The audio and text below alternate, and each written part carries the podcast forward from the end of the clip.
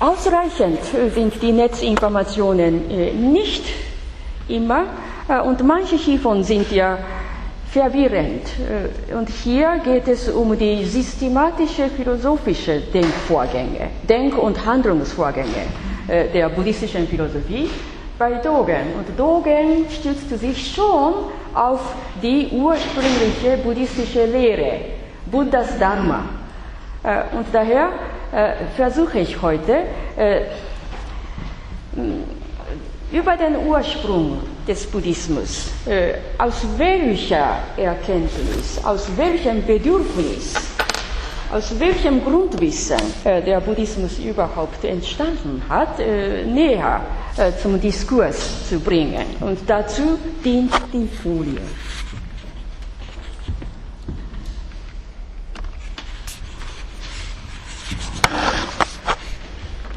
Dann möchte ich schon betonen, äh, dass äh, das Dharma Buddhas an sich äh, sehr rational ist. Rationale Einsichten sind verbunden mit dem Dharma Buddhas, so möchte ich sagen. Was bedeutet dann Buddha eigentlich?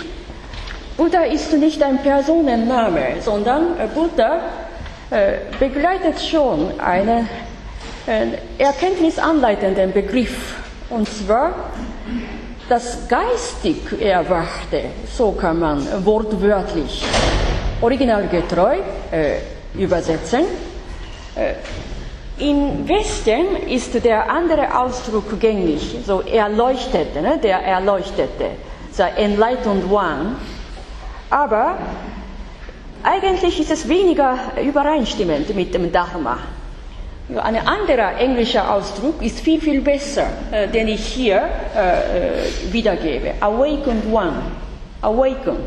Dass sie vom Schlaf erweckt, aufgeweckt werden und dass sie wach werden, dass sie gewahr werden, dass sie sich bewusst werden, äh, dass ein tiefgründiges Wissen äh, von dem ganzen Körper her erkannt, erfasst wird.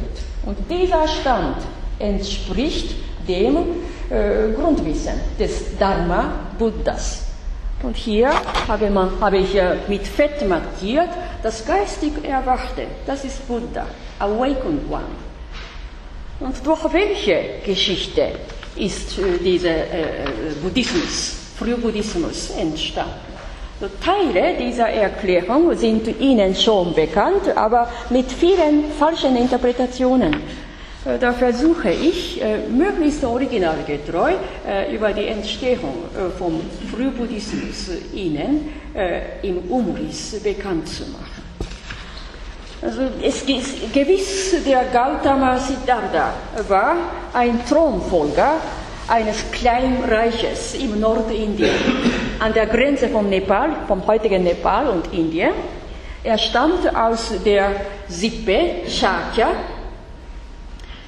Also er hat ein wohlhabendes äh, Leben äh, immer gehabt, aber seine Mutter ist schon äh, kurz nach seiner Geburt äh, aus der Welt gegangen. Schon in der Kindheit äh, hat Buddha äh, keine echte Mutter mehr, auch wenn äh, die Tante, äh, die junge Schwester der Mutter Buddhas, den kleinen Siddhartha, sehr herzlich betreut hat. An sich war er wohlhabend, umgeben von guten Leuten in seiner Residenz, aber seltsamerweise neigte der kleine Siddhartha, so besonders seit der frühen Jugendzeit, sehr, sehr besinnlich alles, alles sehr, sehr besinnlich zu denken. Äh, auch wenn er in Jagd sehr erfolgreich war. Er hat Vogel, einen Vogel geschossen, abgeschossen, äh, sehr präzise, aber als, alsbald er äh, die Leiche äh, des äh, Toten, die Leiche des äh, Vogels angeschaut hat, wurde er abrupt sehr traurig, sehr besinnlich, warum ich dieses kleine Leben nehmen musste. Und wozu ist dieses kleine Leben einfach auf die Welt gekommen? Einfach um von mir abgeschossen zu werden und so weiter. So ein sehr besinnlicher Mensch, ein besinnliches Kleinkind. Und seine seine Gedanke, seine Besinnung richtet sich immer daran, äh, warum gibt es im ganzen Leben so viel Leid, so viel Leid. So Leid ist ein Kernthema zum Verstehen der ganzen, des ganzen Buddhismus als Religion und als Philosophie. Und die folgende Zeile äh, sind schon Ihnen bekannt, wahrscheinlich schon von der Netzinformation her. Äh, Buddha wurde aufgewachsen. Äh, er war in allen äh, Abteilungen des, äh, des, äh, der verschiedenen Wettbewerbe an der Platz, an Platz 1, an der ersten Stelle. Jeder beneidet ihn, jeder lobt ihn. er hat alles, aber trotzdem neigte er zum besinnlichen Gedanken. Und eines Tages, der Siddhartha ist schon aufgewachsen und er ist, hat einen Spazierweg äh, gemacht. Und da ist er bekannt, äh, dass er in einer bestimmten Richtung äh, die Geburt, die Geburtsstunde einer Frau angeschaut hat. Geburt ist schmerzhaft. Niemand entkommt dieses Phänomens, diesem Phänomen. Das hat ihn geschockt und anderes Mal in einer anderen Himmelsrichtung, wieder auf dem Spazierweg, hat er äh, ein veralteter Mann, einen veralteten Mann gesehen, der schon sehr schwer behindert war am Gehen. Sein Gesicht war verzerrt, sehr krank. Altern ist ein weiteres Phänomen äh, des großen Leidens. Niemand kann davon äh, rauskommen. Das war der zweite Schock. Und äh, der dritte war wieder in einer anderen Himmelsrichtung. Zum dritten Tor ist er äh, gegangen. Er reitet sein äh, Lieblingspferd und dann begegnet er einem weiteren, einer weiteren Szene. Krankheit, schwere Krankheit, ein großes Leiden. Geburt, Altern und Krankheit, das gehört diese drei Phänomene gehören alle zum Leben. Und das vierte Ereignis. Äh, Im anderen Tor, beim anderen Tor hat er das Begräbnis jemandes gesehen. So Begräbnis gehört zum Ende jedes einzelnen Menschen. Auch wenn äh, jemand einen hohen gesellschaftlichen Rang erreicht hat oder ein Millionenvermögen, nützt nichts da hat er die grundlegenden Viererphänomene angeschaut und von jedem war er tief geschockt. Geburt, Altern, Krankheit und Tod. So tief besinnlich ist er nach Heim gekommen und am selben Abend hat es eine Party, eine Feier gegeben, an irgendwelchen Anlass. Buddha hat sich nicht sehr gefreut, aber er hat es mitgemacht und abrupt in der Mitternacht war er aufgewacht und hatte gesehen, dass die schönen Frauen, die Tänzerinnen, äh, die äh, so und so viele interessante Tanzdarbietungen am feierlichen Abend gemacht haben, alle mit dem, wie soll ich sagen, äh, hässlichen Gesicht, ja, Schminke sind schon weg, manche haben die Mund, die, den Mund äh, geöffnet, ja, äh, und äh, einfach man, manche sind halbnackt. Und er, dieser besinnliche Mann, wurde weiterhin sehr betroffen von dieser hässlichen Seite des ganzen Lebens. Und er hatte so das Ganze aufgefasst, diese prachtvolle äh, diese prachtvolles, dieses prachtvolle Leben äh, in der Residenz, das ist lauter Schein. Das sind lauter scheinhafte, äh, oberflächliche Phänomene. Und wohin, dahinter stecken immer wieder ein, eine Kehrseite. Und diese Kehrseite, diese negative Seiten, hat er mit dem Hauptwort, äh, Leitmotiv des Leides zusammengefasst. Geburt ist schmerzhaft, Altern ist für jeden äh, äh, traurig, äh, Krankheit ist furchtbar und Tod gehört zu jedem Ende für alle Menschen. Und davon aus hat er seine Frau und sein Kind und die, das ganze Vermögen, so insgesamt alles hat er verlassen und wurde Mönch, aber brahmanistischer Mönch. Damals hat es Buddhismus noch nicht gegeben. Brahmanismus, eine Vorform des Hinduismus, äh, ist äh, eine tief äh, gründliche, also fundamentale Lehre für indische Philosophie überhaupt. Und Buddha, also Siddhartha, damals Siddhartha Gautama, hat alles verlassen und wendete sich an einen brahmanistischen Asketen, einen Mönch.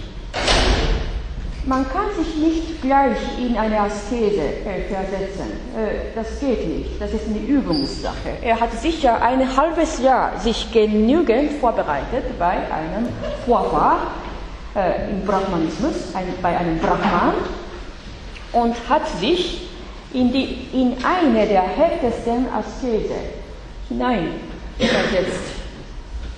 So, das, das Verzichten auf Essen, auf Nahrungsmittel, und das, der Verzicht auf Wasser ein paar Tage und dass man sich nie niederlegt in der Nacht oder dass man sich bewusst niederlegt am Grab, am Grab. Damals war in Indien äh, nicht üblich, ne? die Leiche zu verbrennen. Da sind ja die Leiche mit furchtbarem Geruch und manche sind verwandelt oder zerfällt in die Skelette. Und dabei hat Buddha, Gautama Siddhartha, geschlafen oder versuchte zum Schlafen. Eine solche unglaubliche harte Askese hat er hinter sich gebracht, um eine große Erleuchtung zu erreichen. Erleuchtung, Enlightenment. Das ist wichtig für Brahmanismus und für Hinduismus. Er zielt ja äh, eine große Erleuchtung, dass ein kosmisches Prinzip Brahma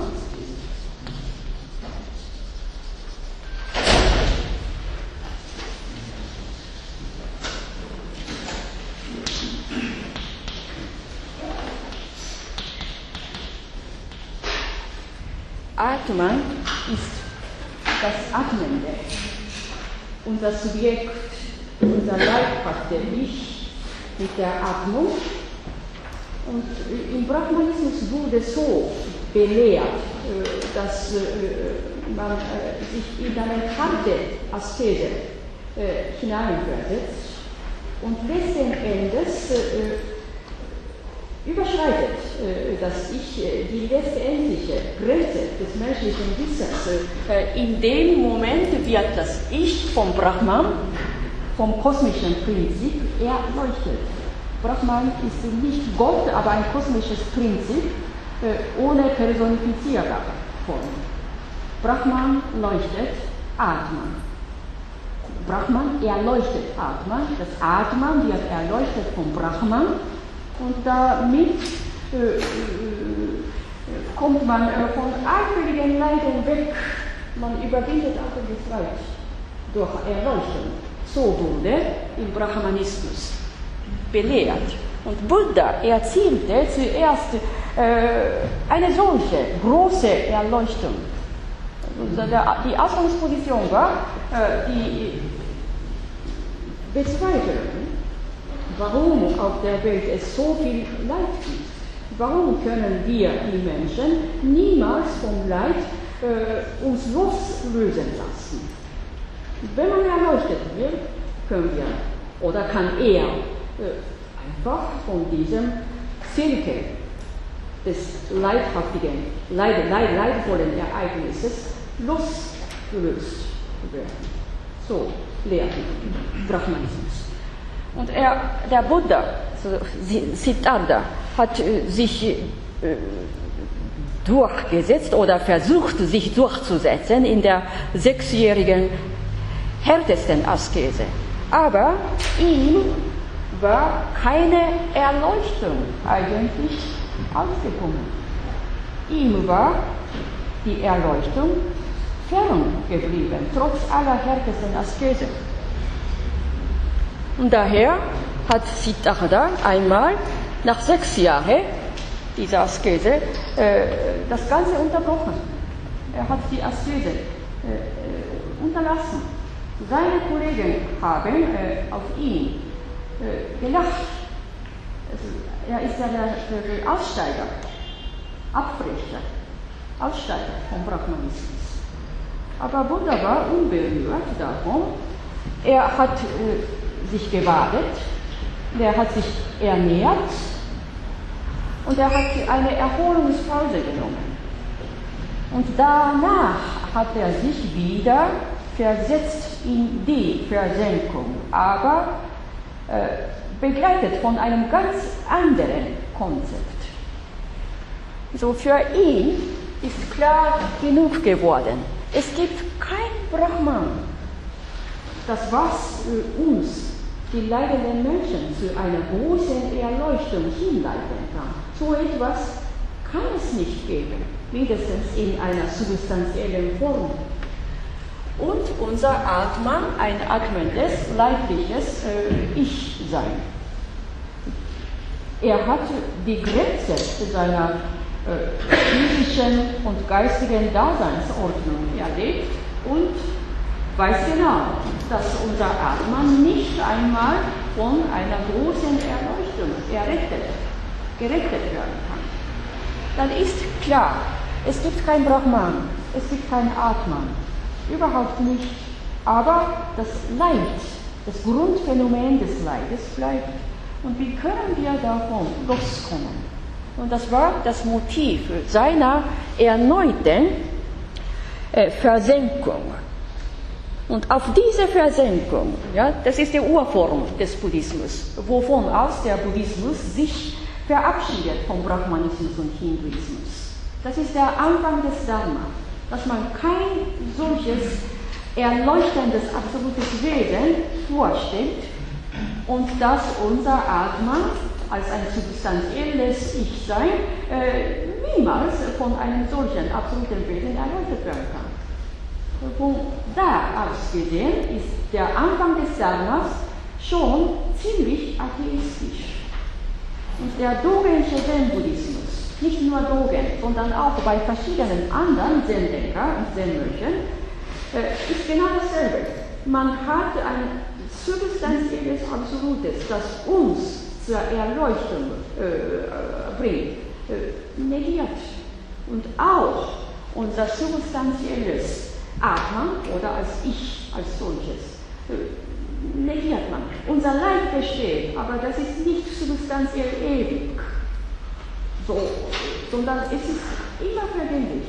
Es ist immer umwandelbar. Es, es gibt keine fixe Substanz in der Realwelt. Dieser letztgenannte Punkt ist nicht nur für Zen, sondern für verschiedene andere buddhistische Denkrichtungen und Religionen äh, ein Faustregel. Äh, aber der Zen-Buddhismus hat besonders auf jenen Punkt äh, des atheistischen Grundcharakters des Frühbuddhismus sehr hervorgehoben. Wir bleiben jetzt beim Gautama Siddhartha und er hat nach äh, einige Monate, nach mehreren Wochen, äh, sich äh, durchgesetzt in dieser erneuten Askese, aber sehr, sehr gelassen war er äh, in diesem Stand. Und das, was äh, er, der Siddhartha, zum Kern zum Wesentlichen des Dharma erkannt hat, war folgende, äh, folgender Denkansatz, äh, der sehr realistisch ist. Und ich habe mit Rot markiert, äh, und zwar, die Welt ist ohne Anfang und ohne Ende.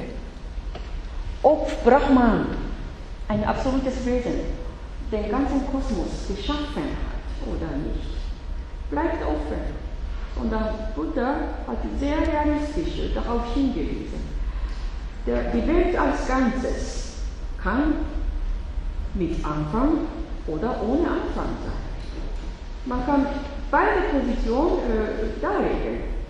Eine davon sei richtig oder falsch, aber in der Realität strömt die Zeit von dem unbekannten Anfang der Welt bis hin zum unbekannten Ende. Die Welt ist ohne Anfang, ohne Ende, kein Schöpfer, kein Brahman. Bitte, ja? Ähm, aber wie ist er jetzt genau drauf gekommen, nur weil er was gegessen hat? Also ich verstehe es nicht mehr. Bitte?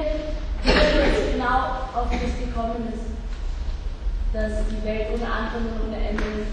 Weil er hat das einfach unterbrochen Ja?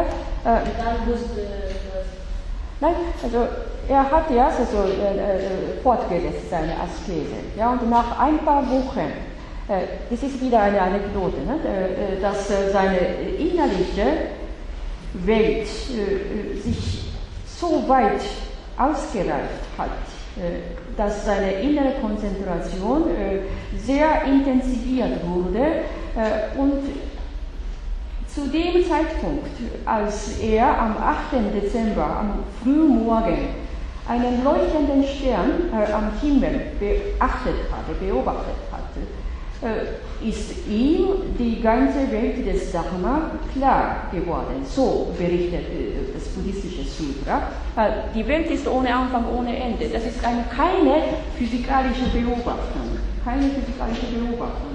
Es kann ja einen Anfang geben, es kann ja ein Ende geben, aber im Dharma beschäftigt man sich nicht damit, ob die Welt einen Anfang hatte oder Ende hatte. Bestehend daran ist das Grundphänomen. Egal, ob die ganze Welt einen Anfang hat oder äh, ohne Anfang ist, bleibt das Phänomen vom Leid.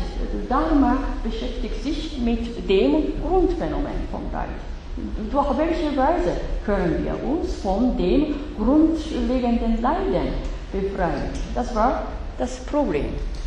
Also kein Schöpferwesen, kein kosmisches Urwesen, Brahman. Und das ist der entscheidende Punkt, wovon aus der Buddhismus äh, sich vom Brahmanismus und Hinduismus äh, unterscheidet.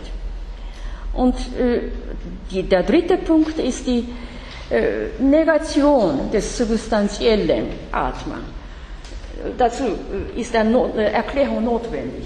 Im Brahmanismus und im heutigen Hinduismus ist daran geglaubt, dass unser Atma, leibhaftiges Ich, nach Ende des Lebens auf das andere Lebewesen, auf ein anderes personales Ich äh, wieder geboren werden kann. Ähnlich wie im tibetischen Buddhismus.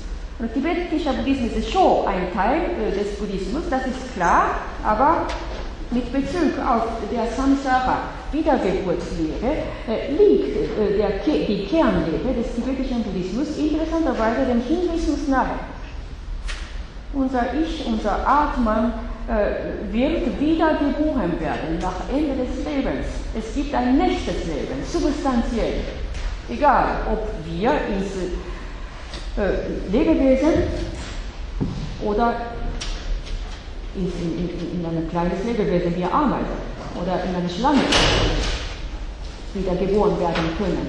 So, aber eine solche substanzielle Wiedergeburt gibt es nicht. Und das hat Buddha in seinem Dharma durch sein Erwachen, durch sein geistiges Erwachen festgestellt. So da hat er gesagt, für mich ist jetzt diese unendliche oder endlose Kette der Wiedergeburt von einem Leben auf das andere endlich aufgehört. Ich bin drüber gestiegen, so sagt er. In mir ist dieses Leben das letztendliche, einmalige Leben. Ein weiteres Leben gibt es nicht. So sagt Buddha. Bitte, ja?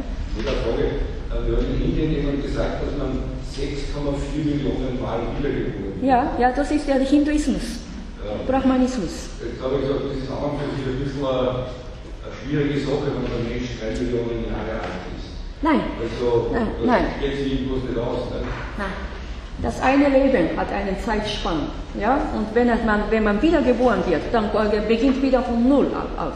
Ja? Das ist, ist ja keine, eine, eine, keine, keine ja, linear, ja, lineare, andauernde, sich fortsetzende Leben, ja, sondern ein, das eine Leben ja, ist ein komplettes eines und das andere wieder von Null auf. Ja. Aber das vertritt nicht der Buddhismus, sondern der Hinduismus. Ja, das stimmt. Ja. ja, und zwar, ich würde fragen, äh, da muss ja Siddhartha ein Gnostiker gewesen sein. Das heißt, er, er, hat gewusst, dass es keine Wiedergeburt gibt. Aber genauso gegenüber Christen muss man eigentlich einen Agnostizismus äh, einen keinen gnostischen, äh, keine gnostische Herangehensweise, dass man weiß, dass es nicht so ist. Nun sind, wir, nun sind wir auf die Tatsachen schauen, die da sind, und wenn sie das nicht zeigen, was man glaubt, dann äh, wird man Agnostiker. Mhm. Und das ist ein gnostischer Ansatz, Ja, äh, ich bin nicht ganz der Meinung, dass man äh, die Lehre Buddhas äh, unbedingt mit den christlichen Termini oder theologischen, abendländischen Termini zu interpretieren.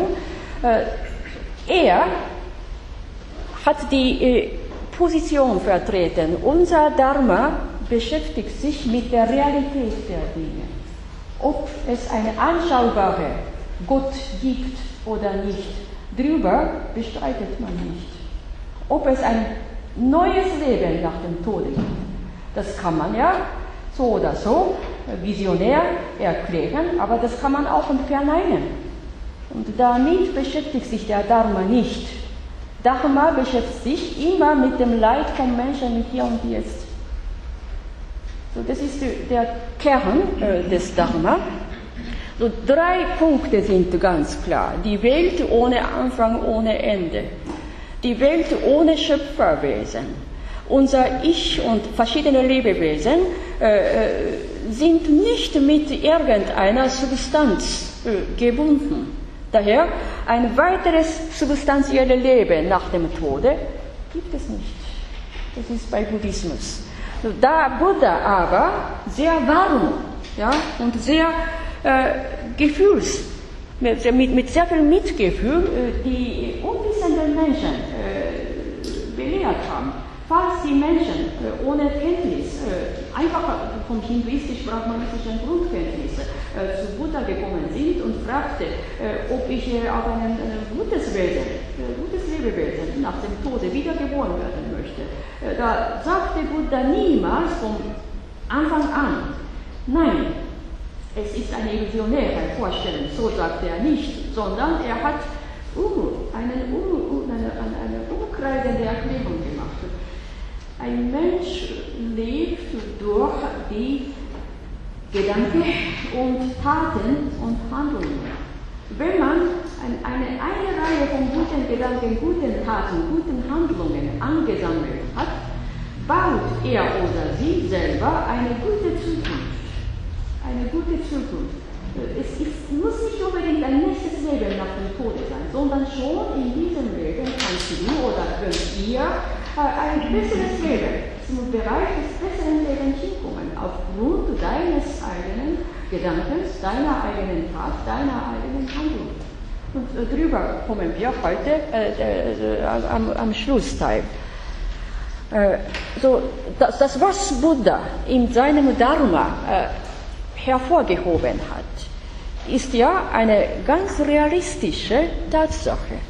So, er falls man äh, Buddhas Gedanke philosophisch äh, kennzeichnen darf, ist diese Philosophie mitten im Leben. So, er hat ja keine Substanz, kein ewiges Substratum, keine ewig bleibende Schöpferwesen, kein ewig bleibendes Schöpfer, Schöpferwesen oder keinen Gott als solche äh, vorgestellt, sondern bleibend daran ist diese Realität, die Unbeständigkeit aller Dinge. Das ist ein Kern des Dharma. So die Wahrheit bleibt, ne? die Wahrheit bleibt, äh, äh die, äh, die, die, die, Wahrheit äh, von Gott bleibt ewig oder Gottes Schau bleibt ewig. So könnte man in einer anderen Religion behaupten, aber Buddhismus beschäftigt nicht damit, sondern Buddhismus schaut direkt auf diese Realität an und sagt, diese Unbeständigkeit, diese Unbeständigkeit äh, der Zeit, äh, dass dieses, dieser Moment, dieser Moment schon weg ist, und dass äh, in dem ein weiterer Moment entsteht, dass ein geschehenes Ereignis niemals wiederholt werden könnte. Man kann sie im Video oder im Film wiedergeben, aber das, was die filmte, ist ja schon mit der Vergangenheit zusammengekommen. Diese Realität, kein substanziell fixes Ding, bleibt in der Realwelt. Und dies, dies ist eigentlich eine unwiderlegbare Wahrheit im Dharma. Und bleibend daran ist dieses Grundphänomen von Leid. Vermögen, Reichtum oder gesellschaftliche anerkannte hoher Rang, alles nützt nichts. Niemand kann äh, das Vermögen bis in den Grab äh, mitnehmen. Auch wenn äh, ein Präsident eines bestimmten Landes sehr verehrt ist, ab dem nächsten Tag der Pensionierung ist der Stand anders. So ist es. Und da leidet der Mensch, trotz allen Vermögens, trotz aller Anerkanntheit seines hohen Ranges oder gewesenen hohen Gesellschaftsranges, er leidet daran. Warum schauen die Leute mich jetzt anders an? Ich bin ich, bleibend dasselbe, aber die Leute, anderen, die, die anderen auf der Realwelt schauen mich jetzt anders an. Da ist das Leid wieder ein Grundphänomen, dass man durch Vermögen, durch Reichtum, durch Intelligenz und so weiter nicht einfach überwinden kann. Und mit dem Grundphänomen beschäftigt sich der Buddhismus und schaut so aus, äh, dass Buddhismus lauter negative Seite der ganzen Welt zum Thema genommen hat. Währenddessen eine andere Religion, äh, zum Beispiel Christentum, viel positive Dinge aufleuchtet hatte. Also Glaube, Hoffnung, Liebe. Glaube daran? Gottes Liebe, Agape, unendlich und Christus sein grausames Ende äh, am, auf dem Kreuz und seine glänzende Auferstehung. Daran glaubt man. Und damit hat man schon eine Erlösung. Das ist viel positiver. So schaut aus. Ja? Also ich verehre auch diese Religion, aber wenn man logisch daran denkt, dass Buddhas Dharma, Buddhismus, vom Anfang an nicht mit dem Schöpferwesen beschäftigt war. Der Buddhismus hat sich nicht vom Anfang an mit dem Schöpferwesen oder mit der Wiedergeburt oder mit dem Substanz, mit dem Substratum aller Dinge beschäftigt, sondern eher das Dharma, das hat solche Sache, naja, ob man so radikal sagen darf, weiß man nicht, zur Seite gelegt. Man kann hundertfach darüber streiten, ob Gott gibt, ob es Gott gibt oder nicht. Aber damit beschäftigt sich unser Dharma nicht. Gott kann es geben, aber Gott kann es nicht geben absolutes Substratum, ein ewig bleibendes Substratum, so wie physikalische Energie ne, gibt es, aber physikalische Energie alleine lässt sich nicht gleichsetzen mit dem ganzen Menschsein. Also in dem Horizont stand der Buddhismus vom Anfang an. Und Leid heißt im Buddhismus nicht bloß physischer Schmerz, nicht bloß psychische Trauma, nicht Traumata, nicht physikalische Schmerzen, nicht nur äh, großes seelisches Leid, sondern dieser ne, aller Erscheinungen. Äh, es gibt schon einen anderen Pol, erfreuliche Dinge, angenehme Dinge, äh, positive Dinge, äh, gute Dinge, gibt es viele, aber in unserer Welt ist es immer so, dass dieses Positive immer mit der Zeit gebunden ist. Das positive Phänomen, positive Ereignisse bleiben nicht lange, das bleiben nicht ewig. Äh, gab es etwas Erfreuliches, dann wendet sich wieder ans Negative. Eine beginnende Phase zum enthusiastischen Freude. Das kommt wieder zu einem Tiefpunkt. Und dieser Wandel oder dieser Tempelerscheinen der ganzen Dinge zwischen dem positiv Erfreulichen und dem negativen Bedauerlichen. Und dieses Pendelphänomen hat der Buddhismus mit dem Schlagwort des Leid, Dukkha, gekennzeichnet. Also Leid ist nicht unbedingt ein äh, drastischer, äh, schmerzhaftes Ereignis, sondern dieses Pendelphänomen. Äh, wovon aus niemand äh, wegkommen kann. Ja, ja. Wie kommt dieses Pendelphänomen zustande? Wie kommt es? Weil die Zeit läuft. Die Zeit läuft. Räumliche Dinge scheinen so, bis es vom, äh, seit langem, seit 50 Jahren hier besteht. Aber die Zeit, ne, die Zeit läuft. Auch ihre biologische Zelle ja, zerfallen in diesem Moment und in einem Monat äh, ist ihr biologisches Organ äh, komplett neu gestaltet. Ja. Da ist dieses Wandel und indem der Mensch sich veraltet.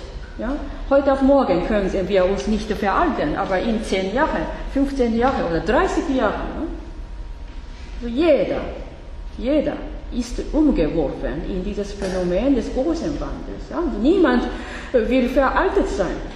Jeder will jünger bleiben, aber das geht nicht.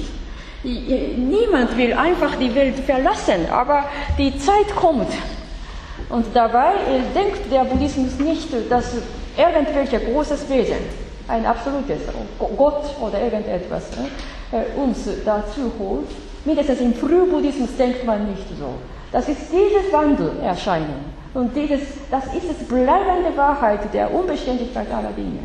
Und diese Unbeständigkeit aller Dinge führt uns, führen uns, Unbeständigkeit aller Dinge führt uns zu einem zirkulären Leid. Und das war die erste Grundkenntnis äh, des Buddhismus gewesen. So, ich wollte sagen, ja, so, es ist kein Pessimismus, auch wenn es dem äußeren Anschein nach so ausschaut, vertritt der Buddhismus keinen Pessimismus und keinen Nihilismus.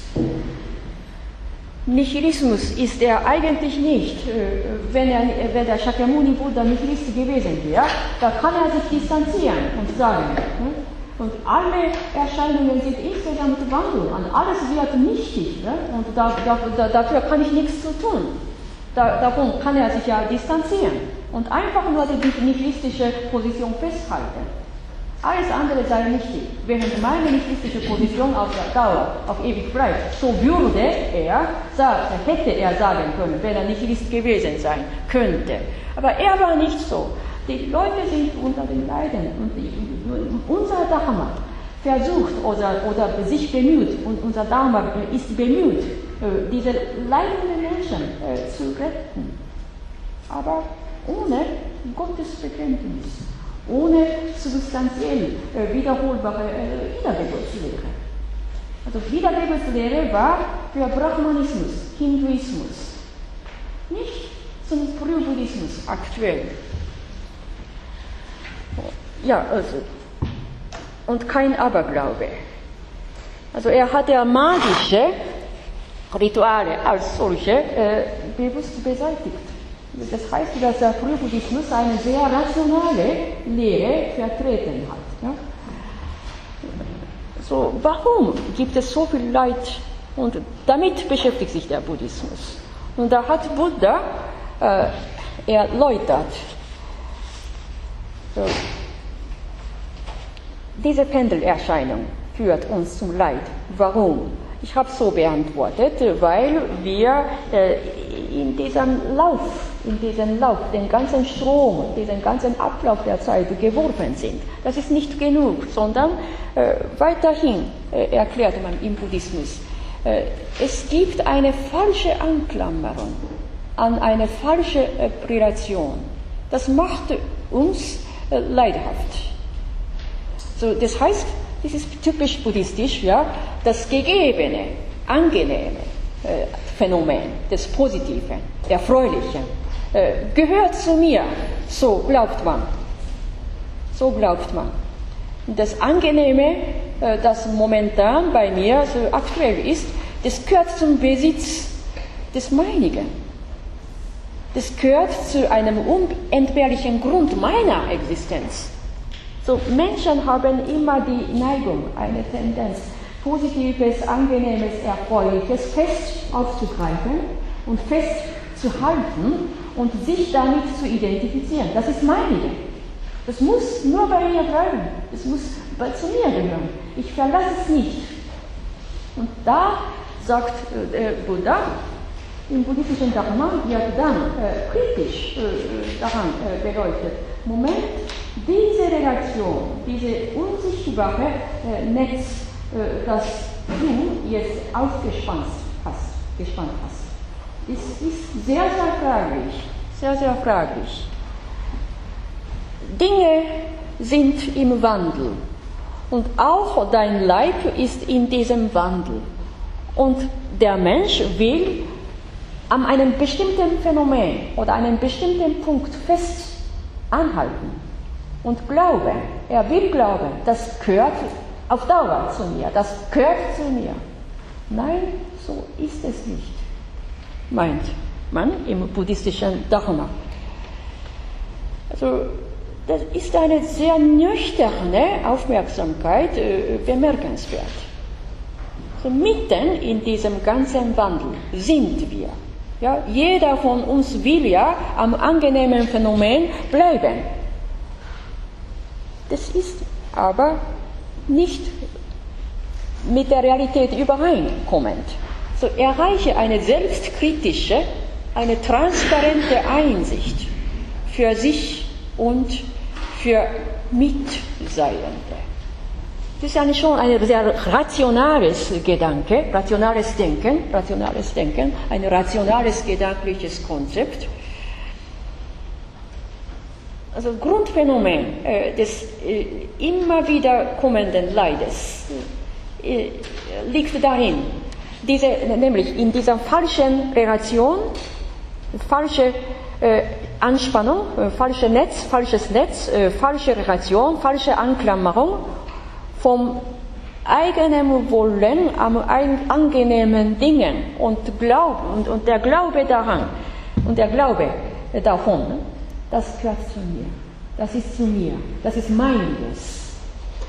Nein, Buddha meint, wir sagen sehr einfach, meine Hände, meine Füße, äh, mein Körper und so weiter. Aber niemand hat den eigenen Körper von sich aus selber gezeugt. Nein, es kam dank der Vereinigung deines Elternpaars. Aber trotzdem, sagt, man, der, sagt, sagt jeder, sehr einfach, meine Hände, äh, mein Körper, mein Bewusstsein und so weiter. Und mein identifiziert sich äh, damit. Ne? Mein Ich lässt sich gar nicht wandeln. Nein, so ist es nicht.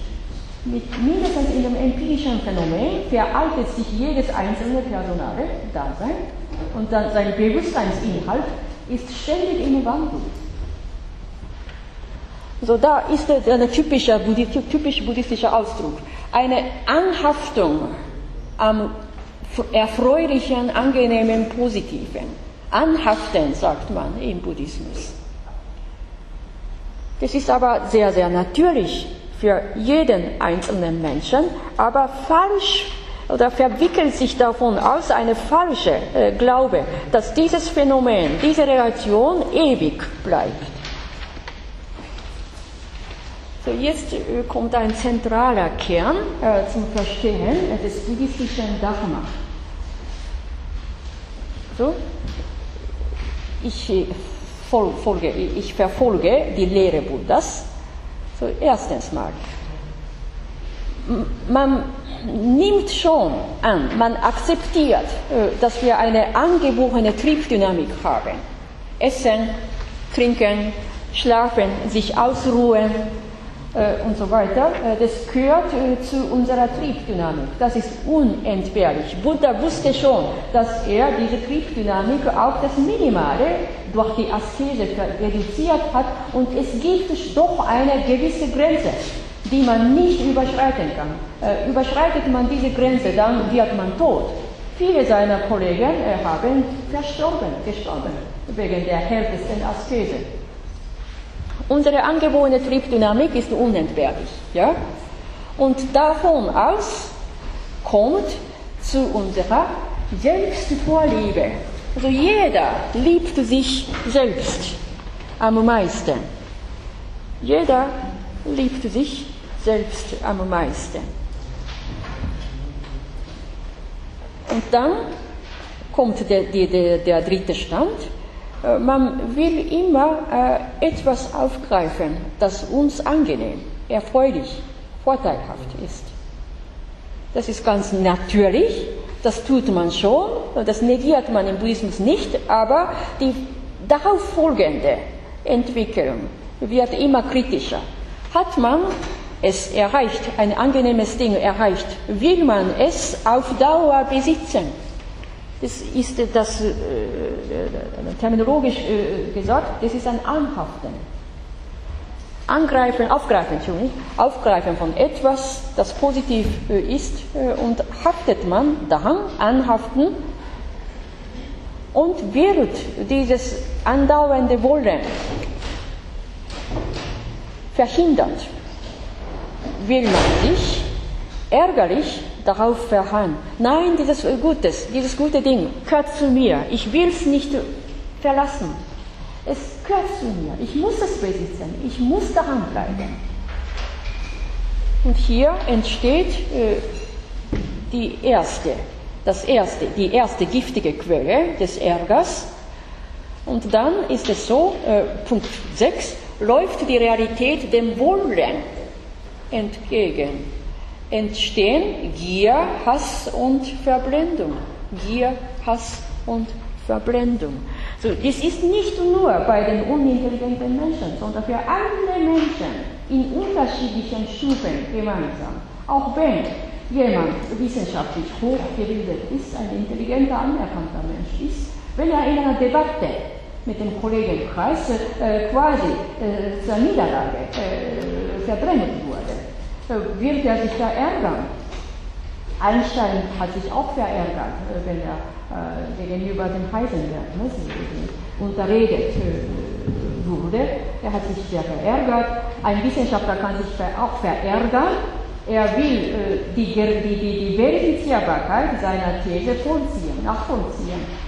aber dabei verwechselt man manchmal, ob diese Verifizierbarkeit der These wirklich objektiv genug ist so, oder ob es schon so weit von seiner Emotion ausgehend äh, motiviert ist. Man tut äh, in der Debatte manchmal, äh, um den eigenen Willen zu besiegen des anderen. Und das ist schon eine Art dieses heiklen Phänomens im Buddhismus. Gier, Hass und Verblendung. Und da kommt diese verkehrte Stellung des Subjekt und Objekt.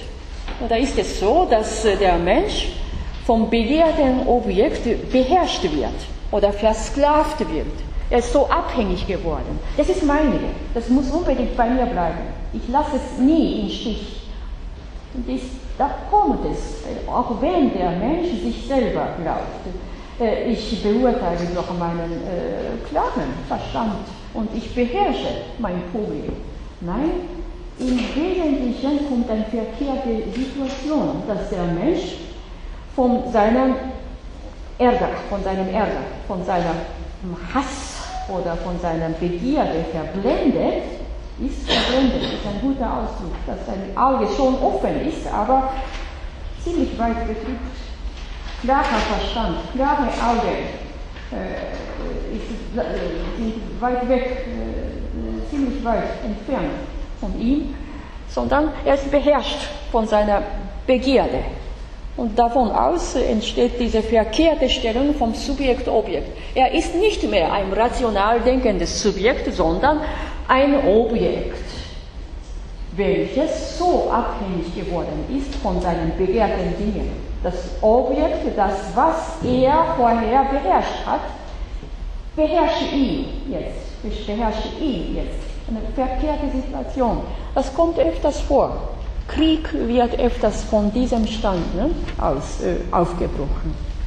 Vertreter wird sich gekränkt gefühlt und er hat der Partei und, und seine Auge, sein klarer Verstand ist halbwegs betrübt von dem Ärger und den Gegner einfach zu vernichten.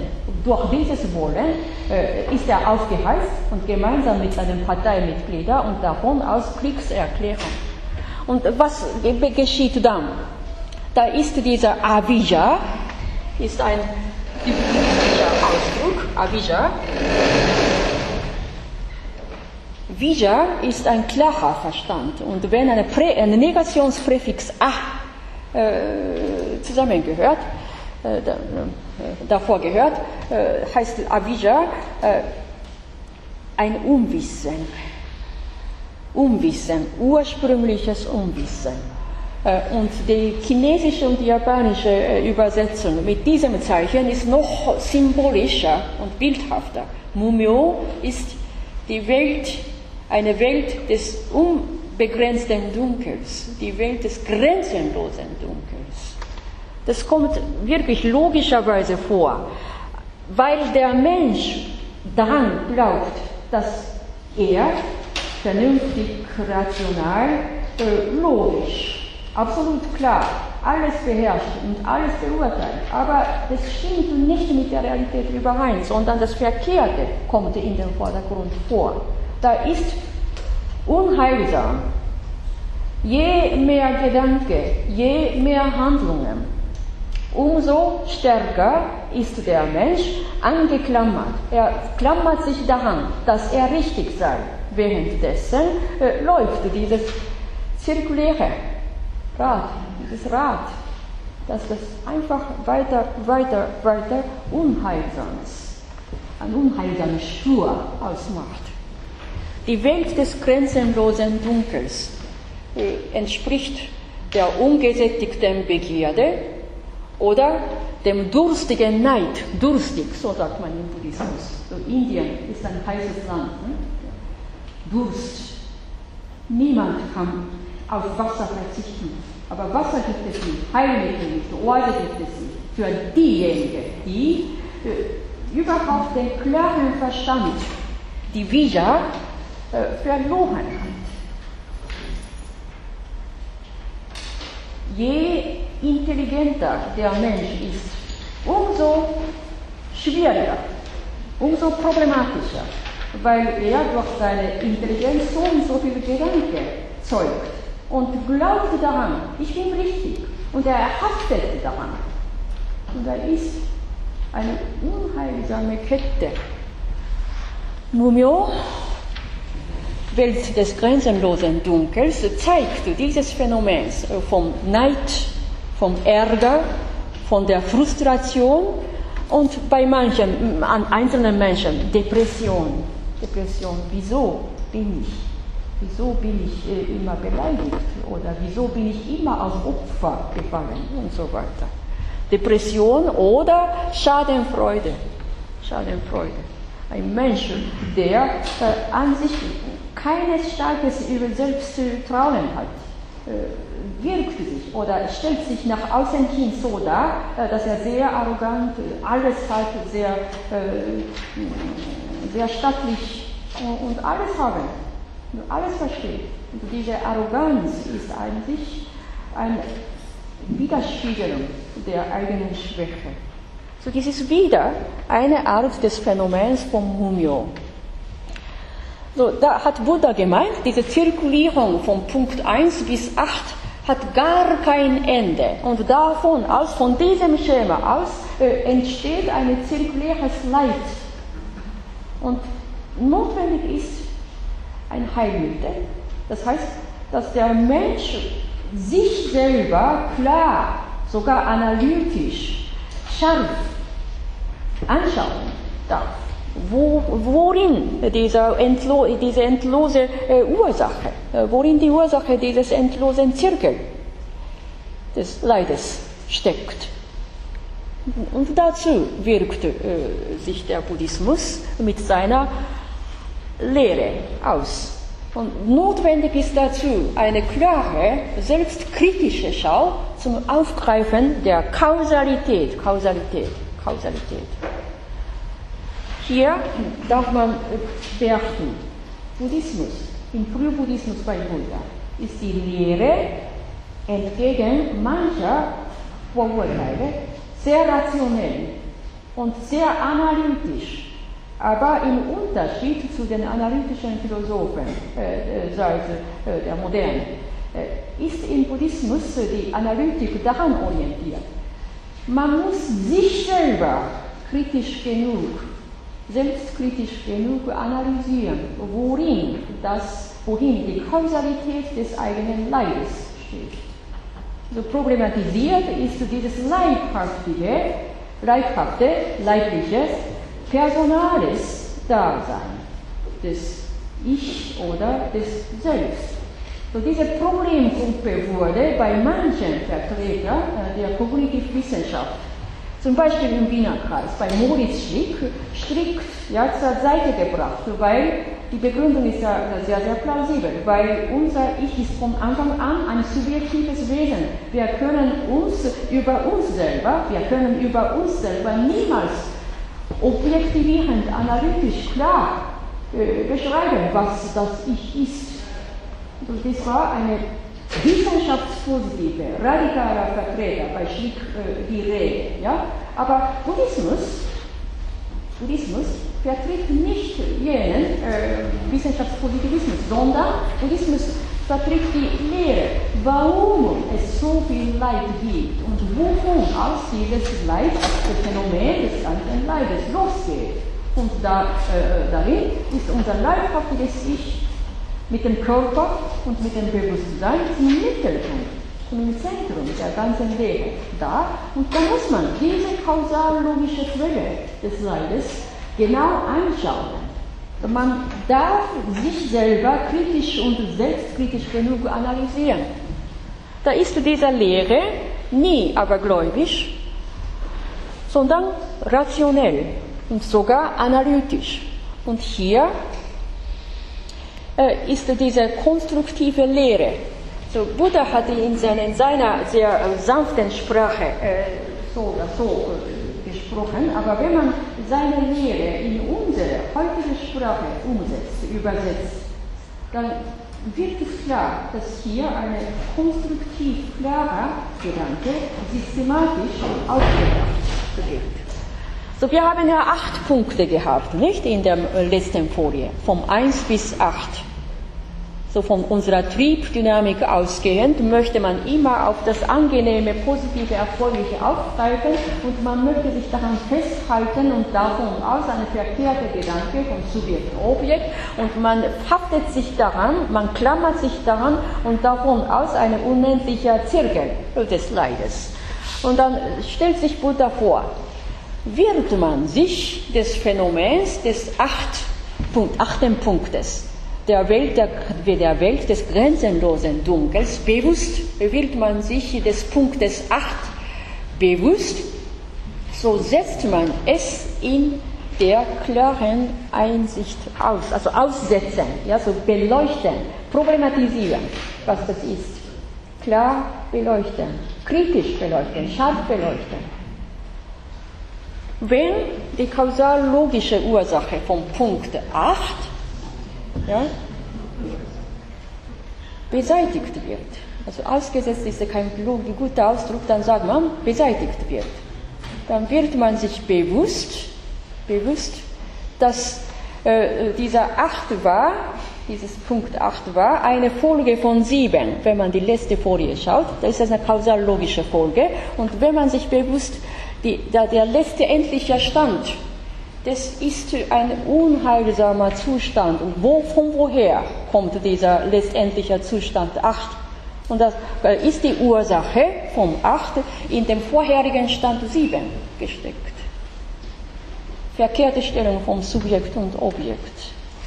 Und in der Weise greift man immer auf die vorherige, auf den vorherigen Stand auf ob dieser Ausdruck vielleicht nicht gelungen sei, da muss ich ja mich korrigieren. Aber die, das, der, der, der gedankliche ist es so, äh, der, Entschuldigung, sieben, der Stand sieben, wird man sich dem, des Standes sieben bewusst?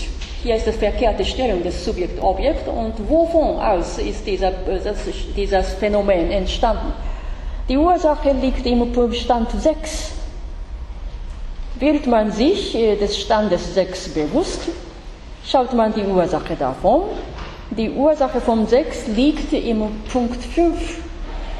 In der Weise immer abwärts, rückwärts äh, geht die Reflexion äh, bis dahin, dass man die ursprüngliche Ursache dieses Kausal, dieser kausal-logischen Abwicklung des Leides klar macht vom 8 ausgehend schaut man, dass die Ursache davon, unmittelbare Ursache davon liegt im Punkt 7.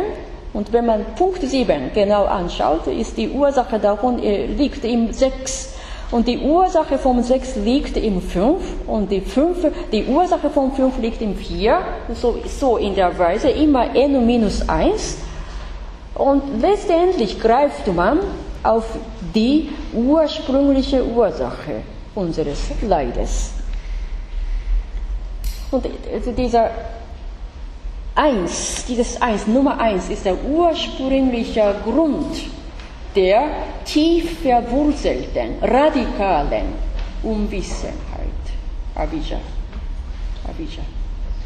Klar erkannt wird der Grund des Unwissens und abgezielt wird die Negation und die Beseitigung der Kausalität des Unwissens. So vom Punkt 8 ausgehend hat man immer äh, rückwärts die Ursache aufgegriffen. 8 bis 1. Und es ist ein Weg der Negation durch induktive Art. Geschehen hat es geschehen. Ich bin in der Welt des grenzenlosen Dunkels. So darf man äh, selber klar werden. Man wird sich bewusst. Die, dieser Wendepunkt ist wichtig. Wenn man dieses geistige Erwachen gar nicht hat, dann bleibt man andauernd immer nur einen unendlichen Zirkel, von 1 bis 8, 8, 8 vom, wieder äh, zurück zum 1 und äh, unendlich. Induktiv, aber bewusst beseitigt man die Ursache äh, vom Nummer n. Und die Ursache davon liegt in dem vorherigen Stand n minus 1. Und wenn die sämtlichen Ursachen zum äh, Produzieren äh, des ganzen leidvollen Phänomens ausgerottet wird, da habe ich bewusst äh, dieses Wort genommen, Nullung, Nullung. Negation, Negation, Negation, letztendlich auf den Stand Null, einen möglichst reduzierten Stand des Unwissens. Und das wird im Buddhismus mit dem Nirvana gekennzeichnet. Nirvana ist ja kein Nichtstun, sondern eine sehr klar logische, analytische Vorgangs, Vorgangsweise zum Ausrotten, Negieren, Beseitigen des ursprünglichen Wissens, das uns jedem inne liegt. Das ist mal ein induktives Erfassen. Und wenn man buddhische Worte im Samyutta Nikaya und so weiter äh, in eine moderne Sprache übersetzt, äh, dann hat er auch einen umgekehrten Weg äh, vertreten, also diese letztere, so dass man jetzt rationell einmal haben wir induktiv die ursprüngliche Ursache unseres Unwissens auf die Ebene der Null, den Null gehalten. Und da ist eine Welt, ganze Welt klar, dann lasst uns jetzt deduktiv verfolgen. Da geht es so, von dem ursprünglichen Unwissen ausgehend, äh, schreitet man fort zum zweiten, also angenehmes, anhaften, an, angenehmes zugreifen, festhalten und sich selbst damit identifizieren und so weiter. Eins bis zwei, zwei bis drei, drei, vier, fünf, sechs, sieben, acht. Es ist ein Weg ne, der deduktiven Abklärung. Warum und wovon aus das Leid äh, eigentlich von uns aus sich abwickelt. Und da tut man wieder eine Negation und wenn das ursprüngliche Unwissen überhaupt ausgelehrt wird, ausgelehrt oder reduziert wird, dann geschieht das zweite Phänomen auch reduziert. Ganz ausgeschlossen ist es nicht. Man greift schon auf, am angenehmen Dingen. Ja? Man greift gerne bei angenehmen Dingen, man greift auf das Angenehme, aber man haftet sich nicht daran. Man kann genießen. Die Freude ist ja Freude, Hoffnung ist ja Hoffnung. Das ist schön. Das kann man wirklich genießen. Aber man darf sich damit nicht gleichsetzen und sich identifizieren und äh, nicht daran glauben, dass das meinige sei. Dass das meinige sei. Dass, dass das meine, also, auf, auf Ewigkeit bei mir bleiben müsste.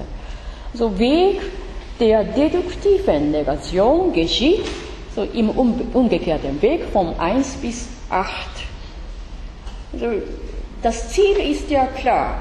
Erfolgt wird jeweils eine klare Anschauung der Ursache des, äh, der Abwicklung des Leides und die Beseitigung dieser Ursache. Und das letztendlich Erreichte ist der Nirvana, der Stand, der Stand, ein bereinigter Stand, worin verschiedene Ursachen äh, zum Produzieren des Leides ausgerottet oder ausgeleert oder auf Ebene Null oder mindestens sehr reduziert. Ein aufgefrischter Stand im Körper und im Bewusstsein, im Geist. Bereinigter Stand, so feurige Gier oder durstige äh, Gier oder Verblendung so diese, diese Ausdrücke sind alles feurige, nicht? Und man darf nicht vergessen, dass diese Lehre in Indien, in Indien, aus Indien entwickelt ist. Ein klimatischer Stand von Indien ist anders. Frische wird begehrt, auf, die, auf der Frische wird begehrt, äh, so verloschen sein vom feurigen Gier. Das ist keine Ausrottung der Energie, sondern es ist begehrt in dem tropischen oder heißen klimatischen Lage. Also Frische und Gelassenheit, eine Frische und Gelassenheit wird im Nirvana abgezielt. Ich, wahrscheinlich muss man heute nicht das ganze, äh, die, nicht die ganze Folie anschauen, sondern vielleicht nur noch zwei. So, Nirvana bedeutet eine Selbsterlösung Selbsterlösung gewesen. Es ist ja kein bloßer, das ist nichts tun oder kein bloßer Askese, sondern erzielt wurde eine Selbsterlösung von ursprünglicher Unwissenheit und der daraus ergebenen Abwickeln des Leides. So kann man hypothetisch jetzt so formulieren, verloschen sein der vorigen Gier war kein tödlicher Stillstand, sondern ein bereinigter Stand. Ein bereinigter Stand, eine Entleerung der Ursache des Unwissens. So, worin unser leibhaftes Dasein mit unserer Triebdynamik in einer wohlkontrollierten Weise bewahrt wird. Also Nirvana ist ja keine tödliche Askese. Wenn Buddha Gautama selbst diejenige Askese von brahmanistischer Art äh, durchgezogen hätte, dürfte er tot sein. Aber er hat die Askese unterbrochen, dass er die Askese letzten Endes nur zum Tode hinführt. Äh, er hat die Askese unterbrochen und hat sich auf die andere Art der Versenkung versetzt. Und diese Art der Versenkung gehört zum Zen-Buddhismus. So Nirvana im Frühbuddhismus, ich habe ganz am, am Anfang gesagt, äh, häufig hat man äh, das Nirvana mit der Erleuchtung gleichgesetzt. Erleuchtung oder Enlightenment. Das ist nicht ganz stimmig, weil Buddha ist vom Sanskrit aus nicht der Erleuchtete, sondern the awakened one, der selbst, der, der geistig selbst erwachte. Äh, und dieser, sowohl der Nirvana, ja, als auch dieses, äh, dieser Terminus, das geistige Erwachen, der, der, der, der, die sogenannte große Erleuchtung Buddhas, wird im Sanskrit Anuttara Samyak Sambodhi gekennzeichnet. Anuttara Samyak Sambodhi ist wortwörtlich ein unübertroffenes Erwachen.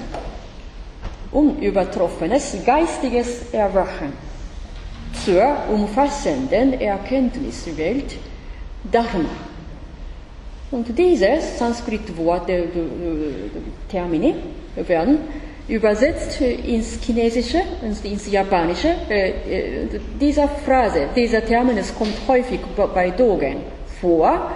Und dieses Zeichen, das letzte Zeichen, ist self-recognizing. Selbsterkennen, Selbsterkennen durch eigenes Leib, durch eigenen Leib. Bei Dogen wird Jikaku, das ist ja auch im, im heutigen Japanischen ein gängiges Wort, aber nicht unbedingt terminologisch. Jikaku heißt Selbsterkennen, Self-Recognition, Self-Recognition in der intellektuellen Ebene sowohl als auch in der leibhaften Ebene. Man wird sich selber bewusst umgeben von verschiedenen Dingen oder angeregt von den mannigfaltigen äh, Erscheinungen in der Umwelt, äh, kommt man dazu, zu einem klaren Bewusstsein, dass etwas jetzt aufgegriffen wird, aber durch den ganzen Leib, durch den ganzen Leib. Und dieses äh, äh Anuttara, Samyak Sambodhi, äh, unübertroffenes geistiges Erwachen wird im Japanischen und im Chinesischen äh, mit dem Zeichen äh, wiedergegeben. Die, äh, ein, ein, eine sehr gängige Phrase, äh, die Sie vielleicht schon äh, einmal gehört haben, ist ja Satori, im Japanischen Satori. Und es ist dieses Zeichen, im Chinesischen U, und dieses Zeichen zeigt sich selber, was das ist, worum es geht. Dieses U lässt sich zerlegen in den beiden Teilen und der linke Teil und der rechte Teil. Der linke Teil entspricht dem Geist. Geist. Der rechte Teil entspricht dem Ich oder Selbst, aber leibhaftes, leibliches. Nicht ein abstraktes, transzendentales, äh, logisches Ich, sondern leibhaftes, empirisches, äh, Selbst auf der Lebenswelt. Und interessanterweise spricht sich das Zeichen von sich aus, was das Satori ist, so wie gesagt, Self-Recognition, Selbsterkennen, aber durch den ganzen Leib, nicht nur mental, nicht nur äh, auf der Standes Verstandesebene, nicht nur durch Verstand, sondern vom leiblichen Dasein ausgehend, weiß man, erkennt man, dass das jetzt aufgegriffen werden muss, dass man mit diesem etwas vereinigt werden darf. So Satori hat so viel gesprochen. Und ich wollte heute äh, darauf hinweisen, dass äh, der Buddhismus und sein Nirvana, dieser Kernwege, entgegen mancher Fehlinterpretation keine mystische, kein bloß mystisches Phänomen der einzelnen Erfahrung gewesen war, sondern eine sehr äh, rationale, klare, äh, erkenntnisanleitende Wissen gewesen ist. Und weiteres äh, kann man erst in der nächsten Woche sprechen. Bitte, ja? Ja, und zwar kann man das, kann man das so sehen, dass äh, die Meditation vielleicht äh, als ein, ein Modus der Erkenntnis äh, gesehen werden kann. So wie bei uns Dinge analysiert werden, dass dadurch die Atmung äh, fast eigentlich einen neuen Bewusstseinszug ja, schon, ja. gesetzt oder neue Erkenntnisse gewinnen kann. Ja, ist schon ein erkenntnisleitender Modus. Ja? Dieser Modus wird vollzogen werden durch unser leibhaftes Dasein. Ja, und dieses, und auch dieses Abschluss, dieses, e, diese Ebene der Erfahrung ist mit eingeschlossen im Bereich der Erkenntnis. Das ist ein großer Unterschied äh, vom Buddhismus und zur analytischen Philosophie. So klare Analyse äh, oder eine selbstkritische Selbstanschauung oder selbstkritische äh, Anschauung zum Phänomen des Ganzen gehört schon zum Buddhismus. Ne? Und diese Vorgangsweise ist sogar sehr, sehr scharf logisch und analytisch, aber das muss getan werden.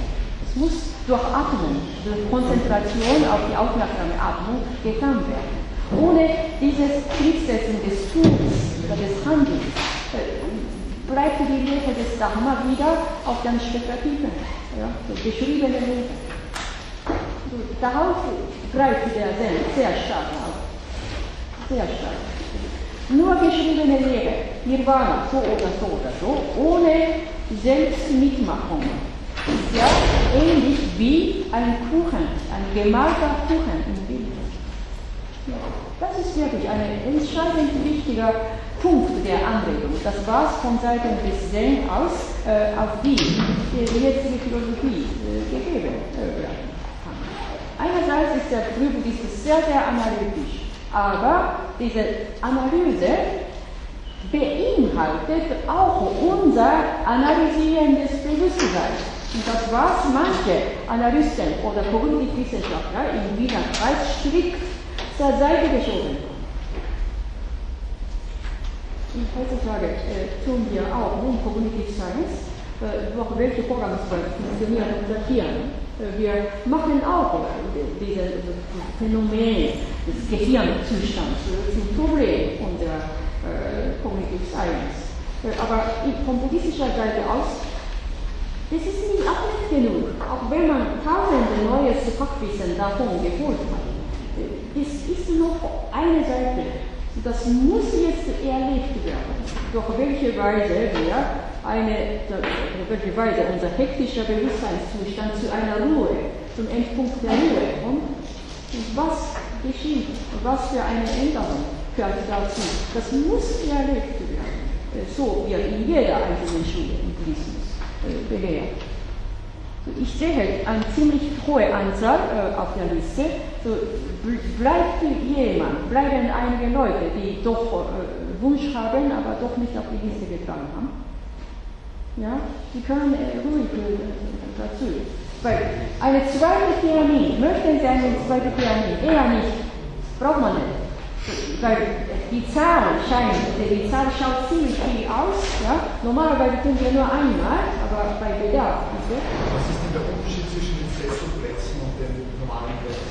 Ja, man kann ja, ja jetzt mehr Leute, aber hm, einige Leute. Hm. Es sollte auch mehr Sessel gesucht werden. Ne? Das kann ja, so, sind alle Leute jetzt daran? Ja, so eine, eine. Das kann man schon äh, auf einmal am vierten alles lesen. Ja?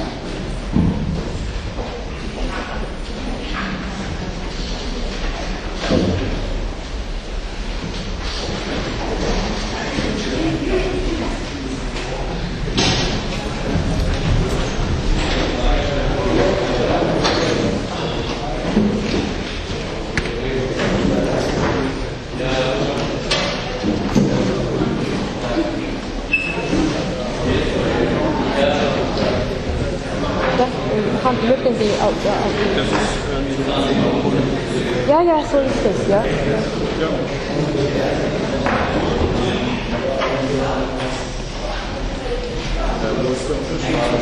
Bitte? Ja, ich kann ja vielleicht mehr wissen.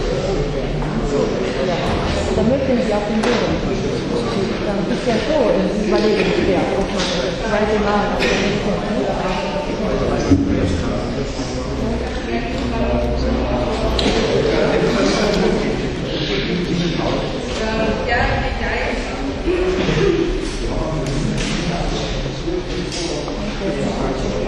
Dankeschön, danke fürs Dankeschön.